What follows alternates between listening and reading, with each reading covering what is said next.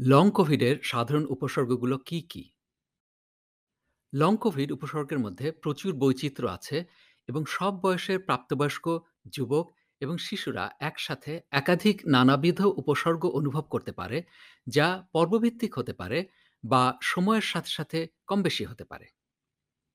সাধারণ লক্ষণগুলোর মধ্যে আছে প্রচণ্ড ক্লান্তি বা অবসাদ, স্মৃতিশক্তি বা মনোযোগের সমস্যা, শ্বাসকষ্ট, পেশি অস্থিসন্ধি বা বুকে ব্যথা, গন্ধ এবং স্বাদের পরিবর্তন।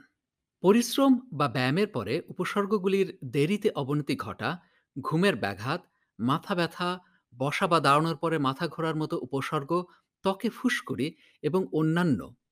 তাহলে আসুন এই সাধারণ উপসর্গগুলির মধ্যে কয়েকটি সম্পর্কে আরও জানার চেষ্টা করি। অবসাদ অবসাদ শব্দটি প্রচণ্ড ক্লান্তি বর্ণনা করতে ব্যবহৃত হয়। এটি কোনো ব্যস্ত দিনের শেষে ক্লান্ত বোধ করার মতো অনুভূতি নয়, কারণ এই অবসাদ প্রায়শই অতিরিক্ত কার্যকলাপ বা পরিশ্রমের কারণে হয় না এবং এটি স্বাভাবিক সময়ের মতো বিশ্রাম বা ঘুমের মাধ্যমেও সেরে নেওয়া যেতে পারে। অবসাদ এমনভাবে অনুভূতি হতে পারে যেন ব্যাটারিতে আর শক্তি অবশিষ্ট নেই বা যেন একটি অদৃশ্য দড়ি ক্রমাগত আপনাকে পেছনে টানছে। অবসাদ চলাফেরা এবং চিন্তাভাবনাকে কঠিন করে তুলতে পারে, সামাজিক এবং ধর্মীয় জীবনে অংশগ্রহণ করার ক্ষমতাকে প্রভাবিত করতে পারে এবং পড়াশোনা বা কাজে নেতিবাচক প্রভাব ফেলতে পারে। বুদ্ধিবৃত্তীয় ক্রিয়ার অস্বাভাবিকতা। বুদ্ধিবৃত্তীয় ক্রিয়ার অস্বাভাবিকতা হল চিন্তাভাবনার সমস্যা, যেমন স্মৃতি এবং একাগ্রতার সমস্যাগুলি বর্ণনা করতে ব্যবহৃত একটি পরিভাষা। আপনার চিন্তাভাবনা ধীর বা অস্পষ্ট হয়ে গেছে বলে মনে হতে পারে। আপনার কথার খেই বা মনোযোগ হারিয়ে যেতে পারে, একই সময়ে একাধিক কাজ করতে অসুবিধা হতে পারে, ভুলে যেতে পারেন বা স্নায়ুচাপ অনুভব করতে পারেন। এটা অনেক তীব্র জেট ল্যাগের মতো বা যদি আপনি অপ্রত্যাশিতভাবে রাত দুইটায় জেগে ওঠেন, তখনকার মতো অনুভব হতে পারে। কিন্তু লং কোভিডের ক্ষেত্রে বেশিরভাগ সময়ই খুব সামান্য পরিশ্রমের পরেই এরকম অনুভব হতে পারে। কথা বলা, পড়া বা লেখার মতো দৈনন্দিন কাজগুলিকে কঠিন বা কখনো কখনো অসম্ভব করে তোলে। পরিশ্রমের পরে উপসর্গের অবনতি ঘটা।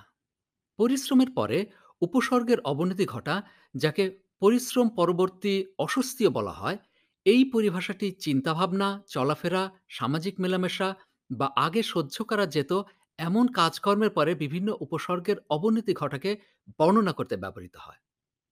সাধারণত কাজকর্মের বারো থেকে আটচল্লিশ ঘণ্টা পরে উপসর্গগুলোর অবনতি হয় এবং এরপরে অস্বাভাবিক ধীরগতির পূর্বের অবস্থায় ফিরে আসতে পারে।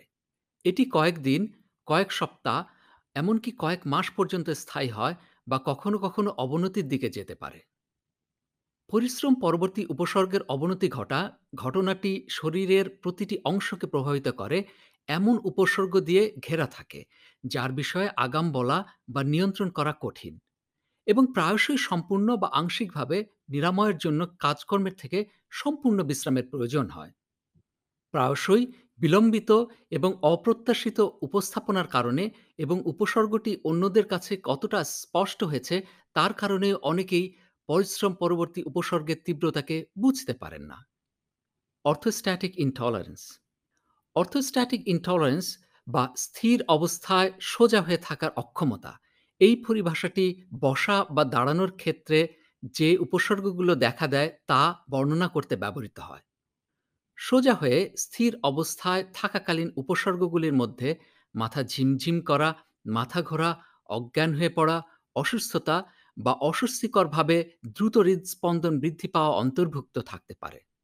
কয়েক মিনিটের জন্য আপনি স্থির অবস্থায় দাঁড়িয়ে থাকলে, নিচের দিকে ঝুঁকলে, মেঝেতে পা রেখে চেয়ারে বসে থাকলে বা বসে থাকা বা শুয়ে থাকা অবস্থায় আপনি ল্যাপটপ বা ট্যাবলেটে কাজ করার সময় উপসর্গগুলি লক্ষ্য করতে পারেন।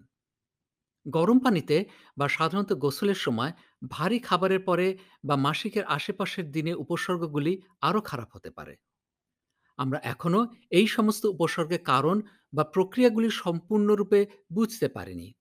কিন্তু আমরা জানি এগুলি বাস্তব এবং লং কোভিডে ভোগা ব্যক্তিদের মধ্যে অসুস্থতার পর্যায়ভিত্তিক অক্ষমতা অর্থাৎ এপিসোডিক ডিসএবিলিটি সৃষ্টি করে। পরবর্তী ভিডিওতে আমরা লং কোভিডের পর্বভিত্তিক বা কম বেশি হওয়ার প্রকৃতি নিয়ে আলোচনা করব।